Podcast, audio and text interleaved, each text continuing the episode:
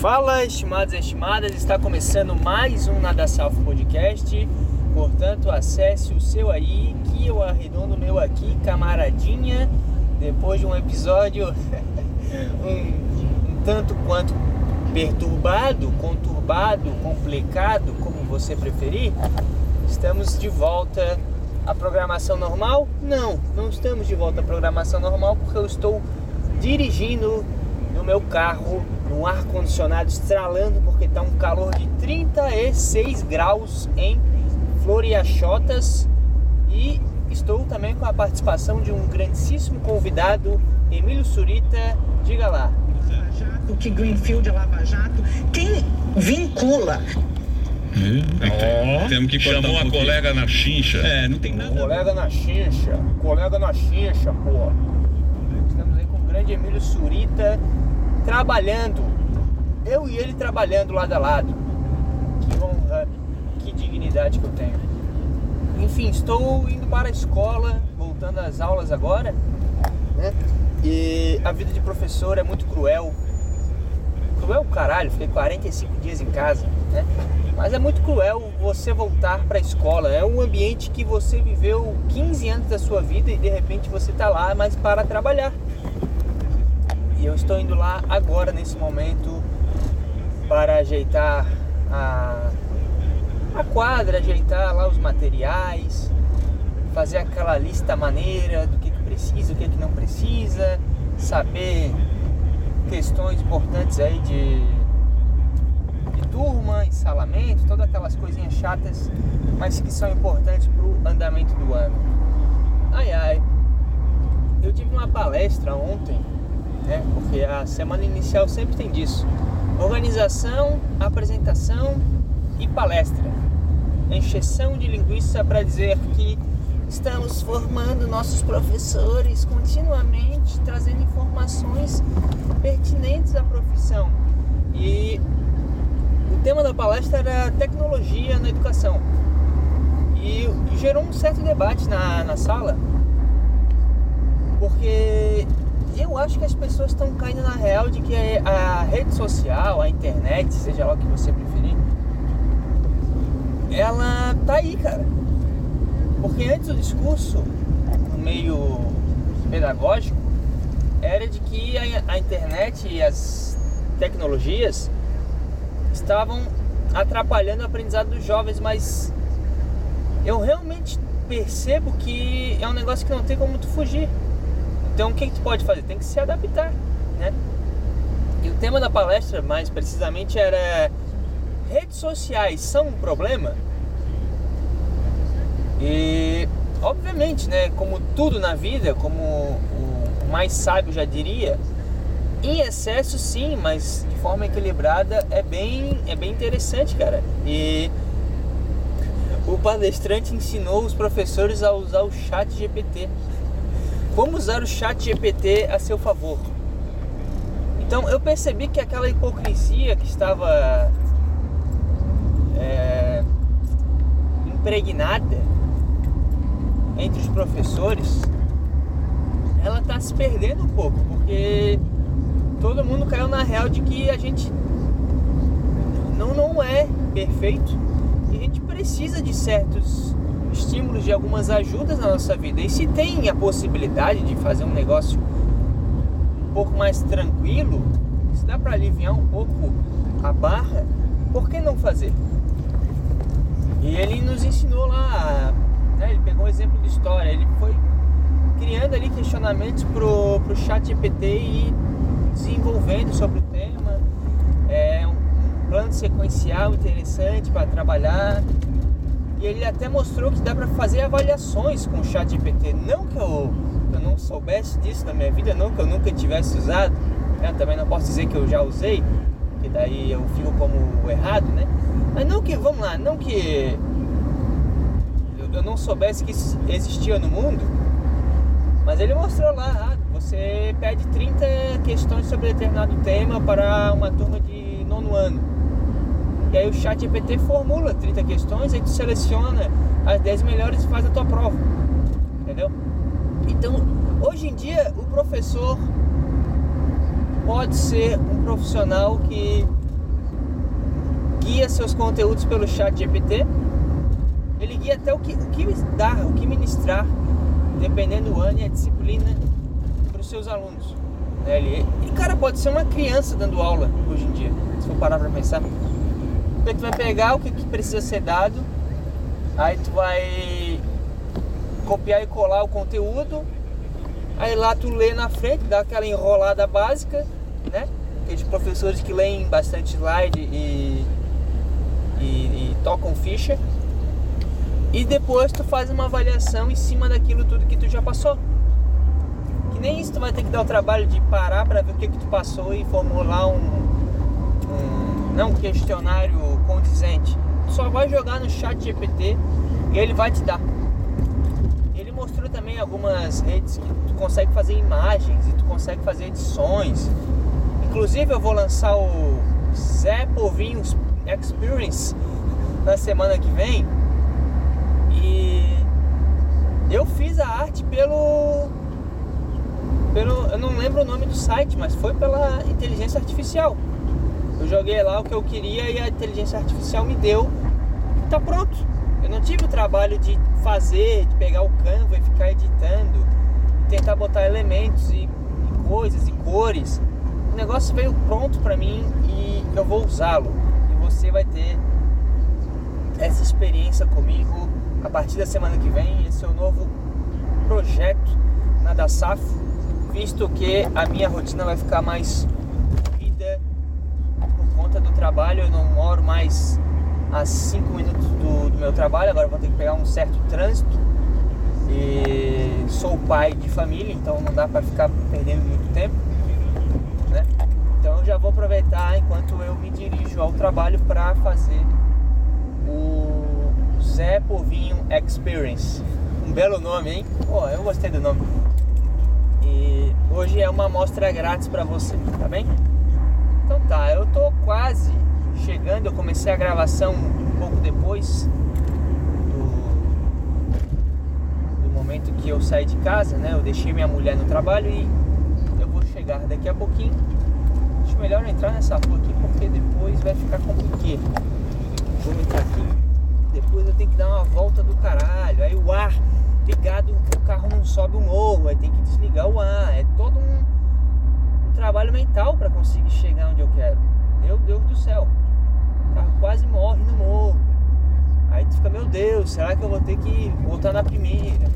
É uma merda, cara. Carro 1.0 é econômico, é baratinho, é legal, carro pequeno que dá pra né, estacionar em qualquer lugar, não chama atenção, mas é uma merda. O motor é muito fraco, tu não consegue subir um morro sem desligar o ar-condicionado. Como eu disse, tá 36 graus, então é sofrido, cara. Mas pensando que eu podia estar num ônibus agora, né? Eu devo ser grato. Então tá, eu tô chegando aqui e na volta eu acho que vai ter uma certa fila. Daí vai ter um pouquinho mais de duração o próximo segmento, tá bem? Vai deixar eu passar ou não? Obrigado. Passando aqui na escola aí, cheio de carro, de criança atravessando. É tudo uma merda, né, cara? Mas enfim, eu vou, vou parar aqui e volto já. Você nem vai perceber. Muito bem, estamos de volta, são 5 e pouco e 32 graus. 32 graus. 5 e pouco da tarde. Que isso? Você está de sacanagem com a minha cara. Não é possível, bicho. Mas tamo aí, tamo, tamo na luta. E chatíssimo, né? O que, que tem pra falar do trabalho? Chatíssimo. Tem coisa melhor para se falar na vida.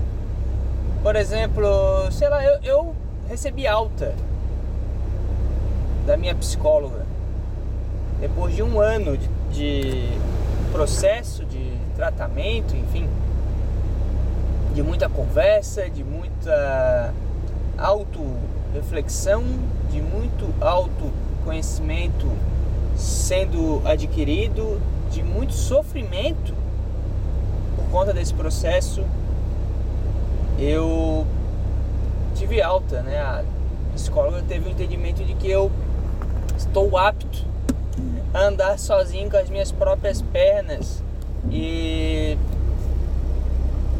eu me sinto pronto para andar com as minhas próprias pernas. Foi muito bom eu ter buscado essa ajuda e ter me proposto realmente a nesse ano me entender um pouco mais e não ter medo de mergulhar nesse rio fundo que é a minha mente, porque eu sinto efetividade nesse processo todo e de fato eu me sinto pronto para lidar com qualquer situação que já aconteceu e que vai acontecer e que está acontecendo. Então foi muito legal ouvir isso dela, né, de uma, de uma profissional que eu respeito e recomendo, né, para quem acompanha mais tempo sabe que ela foi a profissional que trabalhou com o Tiago Carvalho, ele indicou no seu podcast. E a forma que eu conheci ela foi por conta desse episódio. E foi muito louco porque eu não sou de, de ficar mais ouvindo podcast, sabe? Eu ouço um corte ou outro, uma coisa ou outra, mas justamente naquele dia em específico, há um ano atrás, eu ouvi um podcast do Thiago Carvalho, de bobeira, e ele estava falando sobre o trabalho dela e como ela tinha ajudado ele, e como ele recomendava ela, e enfim, se colocou à disposição para passar o contato dela. E eu faço isso também. Né? Se você tem interesse em lidar com uma profissional que não, cara, não vai ficar te enfiando remédio, não vai te te dar muleta para tu ficar mancando e, e, não resolver o teu problema, ela vai te ajudar a te conhecer. E eu, a proposta sempre foi muito clara de que o trabalho vai ser bem feito quando for perceptível que ela não é mais necessária. Então ela, ela trata a pessoa para que a pessoa não dependa mais dela realmente e consiga se sentir melhor e a vida mais confortável. E depois de 23 anos, 24, vai, certa agonia, de certa desconexão, de, de sentimento de aprisionamento, eu me senti pronto para viver, cara. E isso é muito legal, isso tira muitas travas e tu percebe algumas algumas reações, alguns comportamentos que tinha e que, que eram um sintoma desse problema mal resolvido, de vários problemas, de vários traumas, né? Que, porque tudo é trauma hoje em dia. A conclusão que eu cheguei é essa, tudo pode ser um trauma, é só a forma que tu lida com o problema. Com a situação, porque não existe problema também. Não existe ah, aconteceu isso e foi uma merda. Não, é, é, pode ser uma morte de uma pessoa querida, mas até isso, se tu vê de uma forma positiva, não é um problema. Vai entender que é um processo natural da vida, que tu tá sendo um pouco egoísta de querer a pessoa do teu lado mesmo com ela doente ou sabe? É sempre uma coisa que ou tu vai pirar a cabeça ou tu vai se apegar numa religião, numa coisa externa para se sentir um pouquinho melhor, sendo que a paz interior é no interior. É curioso, é engraçado falar isso, mas é a verdade. Paz que você vai sentir é aquela que está dentro de você. E você vai estar tá confortável independente do lugar que você esteja, independente de quem te cerque. É lógico que ambientes é, tóxicos, vai usar essa, essa expressão, são mais propícios a tu desenvolver problemas, a tu aflorar né, certos sentimentos e enfim, aí tu vai se afundando. Isso é óbvio, mas mais importante é você. Então tem gente que tem aquelas projeções de ah não, quando eu fizer tal coisa eu vou estar tá bem, quando eu estiver em tal lugar eu vou estar tá bem, quando eu passar naquela prova, ou quando eu conseguir aquele emprego, ou quando eu ganhar tanto de dinheiro, mas no final, se a tua cabeça tá ferrada, tu vai estar tá de mal com a vida, porque tu tá mal contigo mesmo, tá sempre insatisfeito contigo mesmo. E isso vai refletir na, na forma que tu trata as pessoas ao teu redor, vai refletir na, no, no quanto tu se empenha nas atividades do dia a dia. Só passou uma Miss aqui do, do meu lado, que isso? Miss Universo passou. Poxa. Tô brincando, é só comédia. Caso a minha mulher ou seis. Tô brincando, foi uma, uma criança. Não, aí é pior ainda. o cara quer melhorar a situação e se complica de vez, né? Comete um crime. É que nem o Dani Alves, né? Não, não, nem conheço essa mulher. Daí daqui a pouco ele viu que não ia ter como mentir pra mulher dele, ele falou, tá, eu comi ela. Mas ela quis, tá? Aí daqui a pouco, ah não, é, vou dizer o quê? Estuprei. É. Basicamente o que aconteceu no, no julgamento do Daniel Alves. Isso que eu tô falando, me perdi completamente. Mas é isso, cara. Basicamente é você conseguir tá bem só de estar vivo, só de estar existindo. E vai muito da presença, vai muito do, do, do agora, né? É chato pra caralho, virou moda falar sobre isso. A Zé Ruela fala sobre isso inclusive eu. Mas esse, esse é o segredo, essa é a chave de um bem-estar psicológico e físico e todo o resto que vai puxando. Né? É a presença no aqui e no agora. Você está no aqui e no agora, você não vai estar ansioso. A, a depressão é muito é, aprisionamento ao passado. Aí tu não vai estar no passado, tu está no aqui e no agora. Então, tudo leva ao aqui e o agora. Eu estou dirigindo aqui agora, mas eu sei que lá no fundo eu estou pensando, puta, tem que chegar em casa, tô suado, tá calor pra caralho. Às vezes o aqui agora é desconfortável, mas é o que está proposto para mim. Que, que eu vou fazer? Eu vou viver essa parada e tentar tirar o melhor dela. E baseado nisso eu tô me sinto confiante finalmente para viver o aqui agora, porque sempre foi muito incômodo para mim. E sentir prazer nesse tipo de situação exata que eu tô aqui.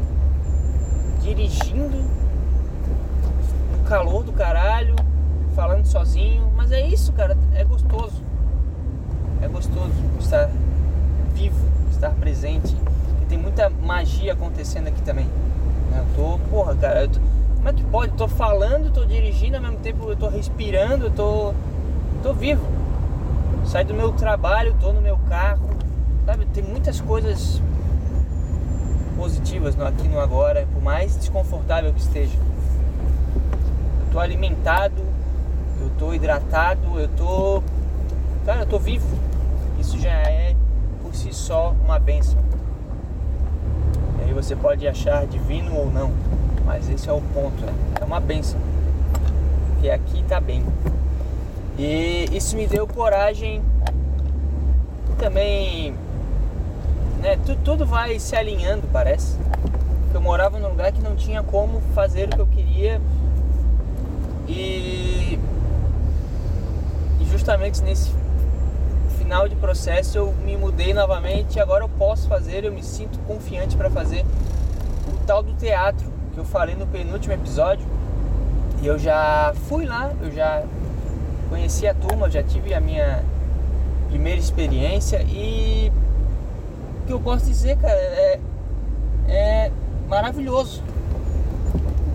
É mais uma possibilidade de tu, se autoconhecer, de tu se experimentar, tu experimentar algo novo, algo que vai mexer contigo, com, com a tua criatividade, consequentemente vai te expor e que tu vai ter que se entregar aquele momento e, e ao agora, tu não consegue ficar desconectado da, da, daquela, daquele momento exato em que tu está inserido, daquela realidade. E talvez se eu parar para relatar sobre isso, vai ser muito mais o interno do que o externo, porque eu fui percebendo reações na minha cabeça e eu ia falando durante a aula, né? Porque ele, o professor, ele pedia muito feedback, ele pedia pra gente se abrir e dizer mesmo o que a gente se, se sentia, como a gente se sentia. E eu fui percebendo várias, várias reações já predispostas na minha cabeça e quanto isso me atrapalha ainda, né? Por questão de ego, por questão de. Pô, teve uma. Um momento, né, um, segmento ali da aula, que ele pedia pra gente fazer uma improvisação, né, ele dava o cenário e a gente tinha que fazer. Daí uma dessas era é, imagine você entrando num, num terreno e pegando 10 maçãs. E aí, cara, é contigo. Te vira aí. Se tu quiser pegar do chão, se tu quiser usar uma cesta, se tu quiser é, usar uma sacola, se quiser botar na, na roupa, se quiser pular o muro, se quiser passar pelo arame farpado, se tu quiser entrar e, e abrir a portinha e, e pegar e pronto, ir embora, é do teu jeito. E eu fiz a cena e aí no final ele pede pro pessoal dar o feedback e, e eu dar o meu feedback também, né? Tu faz pra, com todo mundo olhando. Tem uma plateia na tua frente, tu tem que agir é, de, de forma natural, né? Tu tá atuando. E eu percebia que no meio da, da cena eu me sentia muito observador do que eu tava fazendo. Em alguns momentos, em alguns momentos eu me entregava, eu conseguia, eu consegui me concentrar, principalmente ali no início. Cara, já é um caminhão, tu vai querer cruzar minha frente, minha frente. No- Principalmente no início eu consegui me concentrar, mas durante a cena eu eu parava e pensava, pô, isso aqui tá bom? Será que isso aqui tá legal? Aí eu percebia que eu, por um milésimo, vai, eu percebia que eu me desconectava um pouquinho e para os outros é imperceptível, né? As pessoas não, não, não, não, se tocaram que isso aconteceu. Mas eu sentia que eu tava me observando e eu pensei, cara, eu tô numa aula de teatro fazendo isso aqui. Por que eu tô fazendo isso aqui? Isso aqui tá legal? Será que tá dando pra entender o que eu tô fazendo? Daí eu fazia o gesto, daí eu pegando a maçã, e aí eu olhava e, e tentava subir na árvore. Tudo isso imaginariamente, né? Nada estava acontecendo. Mas eu estava direto me observando. Eu contei isso pra ele, né? Ó, eu conseguia fazer, me conectar em alguns momentos, mas em outros eu percebi que eu estava falando comigo mesmo, observando as minhas ações. Ele falou, não, isso aí é, é, o, é o teu ego. É a tua cabeça te julgando. E o ego ele é importante, ele te protege de várias situações, ele te, né, ele te defende, ele, ele não pode ser totalmente eliminado. Mas na arte em específico, sim. Tu não pode ter esse cara te julgando, te observando, porque tu não consegue se entregar, porque a arte é entrega. Por isso que é, é louco tu- e, e tu tem que se expor demais, porque tu vai puxar algo da tua cabeça e tu vai se entregar para aquela parada. E é aquilo que eu, eu aprendi no exército. Se for pra errar, erra convicto, cara. Vai, faz de forma, de forma ativa, de forma entregue. E até depois eu pensei, pô, de certa forma, aquela época que eu servi o exército era um teatro também. Tu tem que fazer o sim, senhor! tem que fazer o- os movimentos e, e a marcha. e- é tudo uma, uma baita de uma peça aquilo ali. É um teatro acontecendo. E ali tu tava entregue, porque tu tinha um medo da, da punição, né? Só que a arte, né, de, de forma poética falando, não tem certo ou errado. Só que tu sabe, né? O que é bom e o que não é. Tu julga pela, pelo sentimento, pela qualidade ali que tu percebeu na hora é subjetivo, mas não tem uma punição como tem na, na parte militar, por exemplo. Então é, é complicado porque tu lida com coisas que estão ali intrínsecas, que estão até es- escondidas né, na tua mente, mas quando tu se expõe, tu se propõe a fazer algo assim, né, desse, desse jeito, de- dessa forma, percebe que tu tem algumas limitações e que tu tem que trabalhar elas. E como é que tu vai fazer isso? É se expondo mais. Não tem outra forma. Não tem atalho. Não tem como tu ficar bom em algo se não treinar. Não tem como tu parar de ter um cara te observando, te julgando, se tu continuar. Né? Se tu parar de, de fazer o que tu tá fazendo. Tu tem que continuar e calar essa voz. Pelo menos naquele momento. Até porque é algo subjetivo, né? Como eu disse. Tu pode achar que tá uma merda. Geralmente é isso que acontece, né? Tu acha que tá uma merda, tá horrível, meu Deus. Só que na real, o cara lá fora não tá nem percebendo que tá uma merda. Ele só tá vendo a parada e, né? e é uma apresentação de dança. Tu, tu vê que a pessoa que fez, ah, eu errei aquela hora, mas ninguém percebeu. Porque é, é algo que, que é mais da cabeça da pessoa do, do que ela ensaiou, do que ela. Aí é outra coisa, né? A projeção do que é certo e do que é errado na tua cabeça. Não se permite errado, não se... isso eu percebi também. Eu falei, ah, eu acho que eu dei uma errada aqui na pegada da maçã, que a maçã ela pega assim. Aí o cara falou, não, mas eu nem percebi. Mas é porque na minha cabeça tinha já essa, essa ideia. Já não tem que fazer desse jeito. Você vai chegar lá e vai fazer dessa forma. O jeito que você vai pegar a maçã tem que ser assim. Eu cheguei aqui, mas eu vou, vou só dar um fechamento no, no, no assunto. Aí tu começa a projetar e, e se julgar e se sabotar. E aí é o perigo da, da, da, experiência, né? Porque tu vai criando um monstro dentro de ti e que tu acaba tendo que eliminar, porque como eu disse, né, pela repetição, com correção, tu vai chegando ali a um nível em que tu percebe que tu não vai cagar apenas pepitas de ouro, tu vai cagar merda também. Tu vai fazer uma improvisação mal feita, tu não vai conseguir se conectar com um determinado personagem, ou tu vai ter que se esforçar mais para se conectar naquele personagem, naquela cena, com a, aquele companheiro, e tu vai percebendo que, que é, é foda, porque tudo que tu faz, tu percebe que não é tão fácil assim, entendeu? Tanto que no meio do, da aula, né, dos exercícios, eu pensava, caralho, o, cara que fez o, o Michael Scott é foda pra caralho. Porque tu olha para ele e fica, tá, esse aqui é o Michael Scott. Ele tá tão conectado, ele virou o Michael Scott, ele tá tão entregue pra, pra arte, para aquele personagem, entendeu? Que ele virou aquele cara e tu nem, nem tem dúvida que ele é o Michael Scott. E tu passa a admirar mais quem faz isso. E domina essa parada. Então, o que eu posso dizer? É, é muito válido, cara. Faça uma aula experimental que seja de, de teatro, que vai te trazer várias várias coisas que estão aí escondidas ou que você não quer saber que existem, né? Que você não quer conhecer, mas que vão ajudar na vida lá fora. Então, até nos exercícios que ele fazia, ele eu percebia que eu estava agoniado em sempre comandar, em controlar a galera porque a gente tinha que andar pela sala num determinado exercício. E aí ele, ele batia a palma e o pessoal tinha que se preparar porque ele ia dar uma ordem. Ele batia a palma e falava: faz o quadrado. Aí todos nós juntos tínhamos que, né, com nossos corpos formar um quadrado.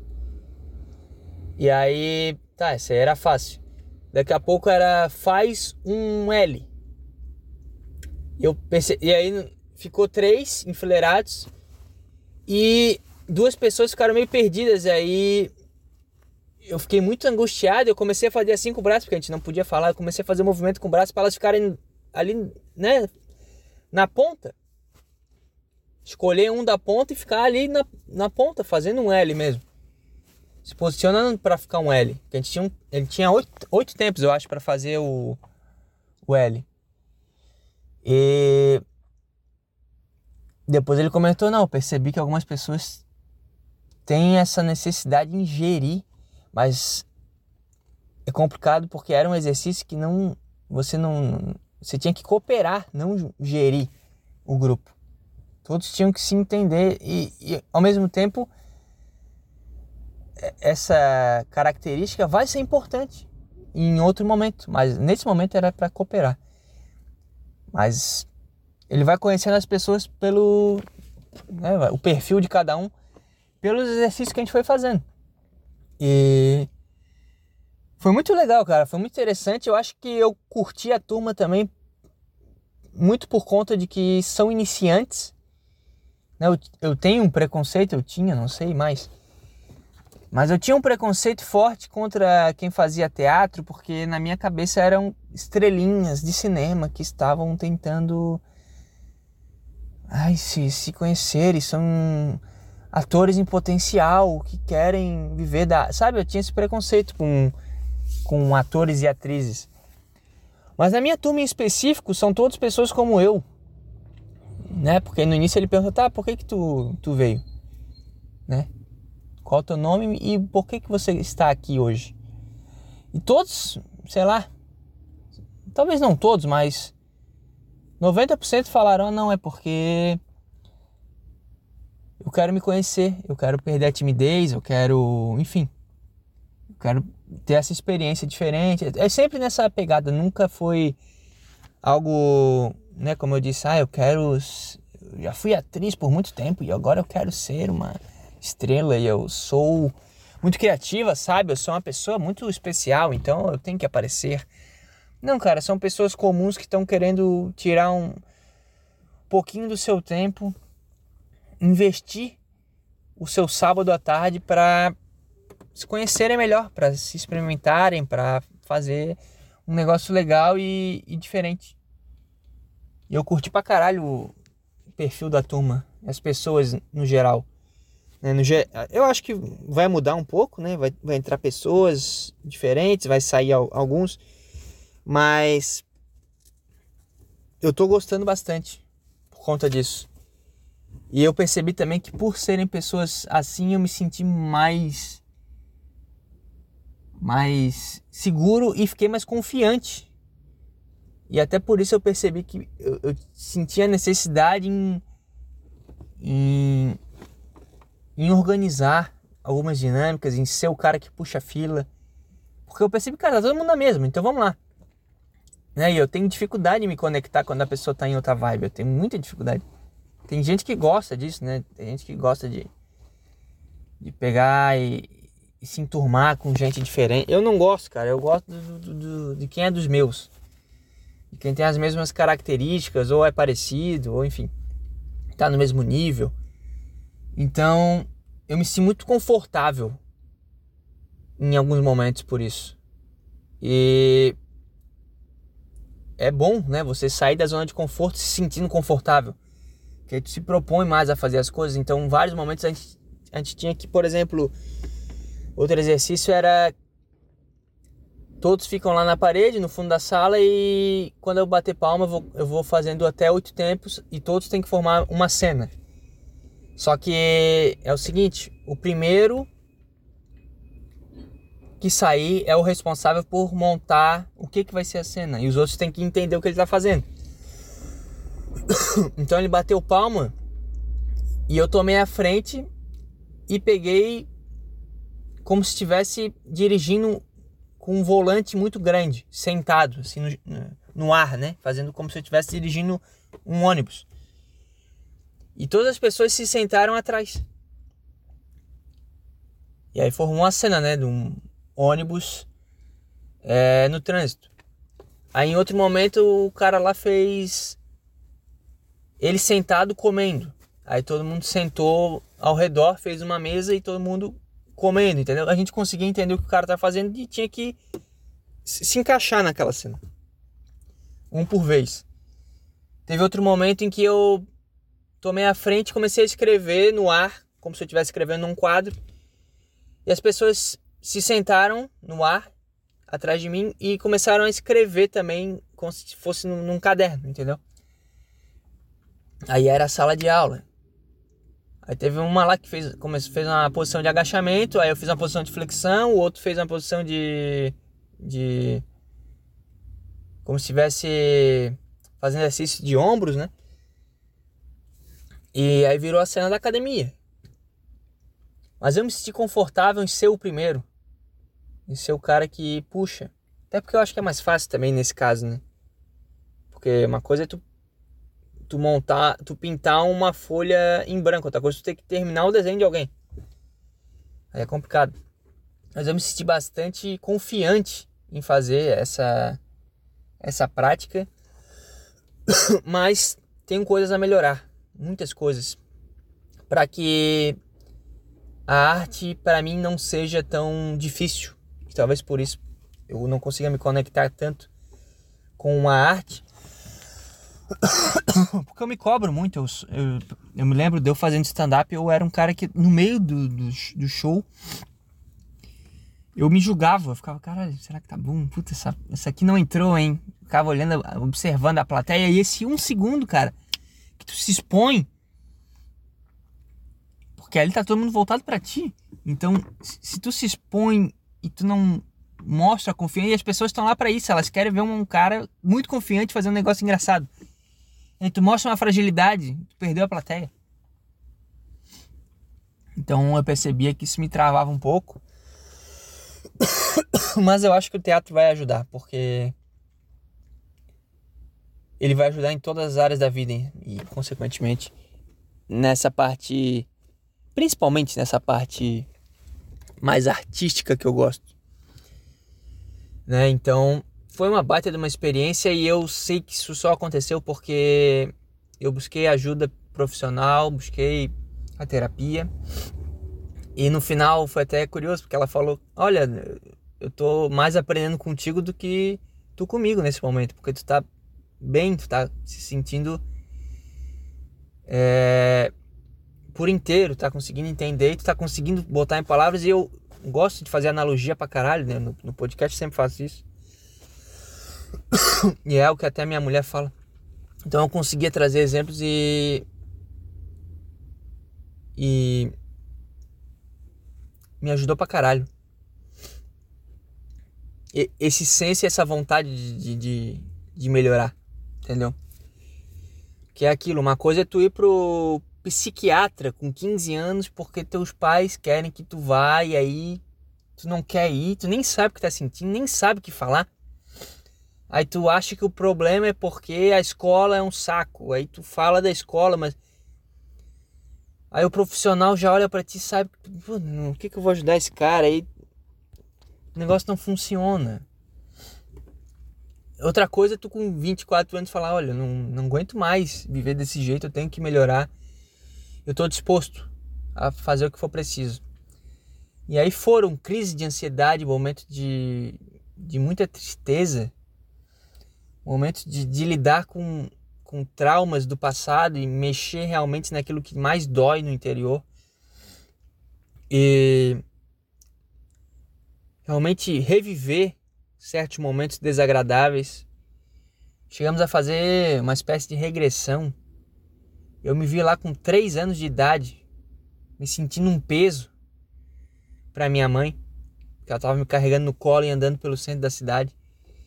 E e aí depois eu, eu conseguir entender o porquê eu estava sentindo isso e o porquê que eu estava indo para esse momento em específico, porque esse momento diz muita coisa, né? Mas que se não fosse esse desconforto momentâneo, eu não conseguiria é, entender isso tudo, né? Porque se você resiste a ver uma coisa que te incomoda, tu não, tu não vai ver e pronto. E não tem nada que vai te, te, te levar a isso. Só que com a ajuda profissional e com a vontade de melhorar, eu me dispus a viver isso. Sentir aquele mesmo sentimento.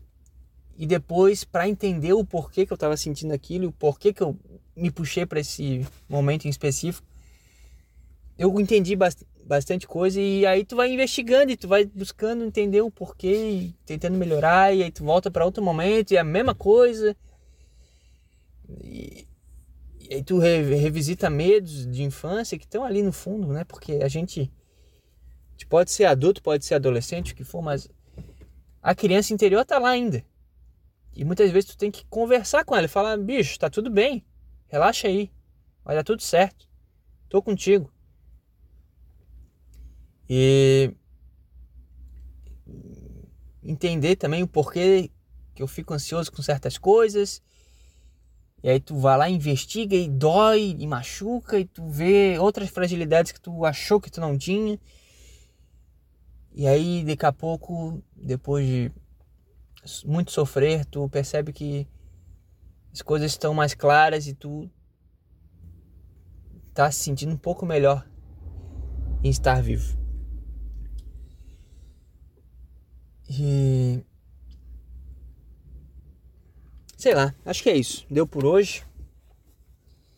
Zé Povinho Experience semana que vem. Estamos juntos. Vamos nessa, estarei te atualizando aí da, das aulas de, de teatro. No final do ano participaremos, faremos uma peça de teatro. Eu ainda não sei meu papel, a gente ainda está naquela de se conhecer, de se descobrir, então acredito que vai ser mais para frente, mas é um objetivo que eu tenho agora final do ano, participar dessa peça de teatro e me sentir bem em cima do palco, seja no papel que for. E, enfim, seguimos aí. Vou tentar desenvolver alguns quadros no decorrer desse Zé Povinho Experience. É meio complicado porque eu estou dirigindo, né? Mas para quem acompanhava o Bom Dia Bosta vai ser, vai ser interessante. Estamos juntos, até mais.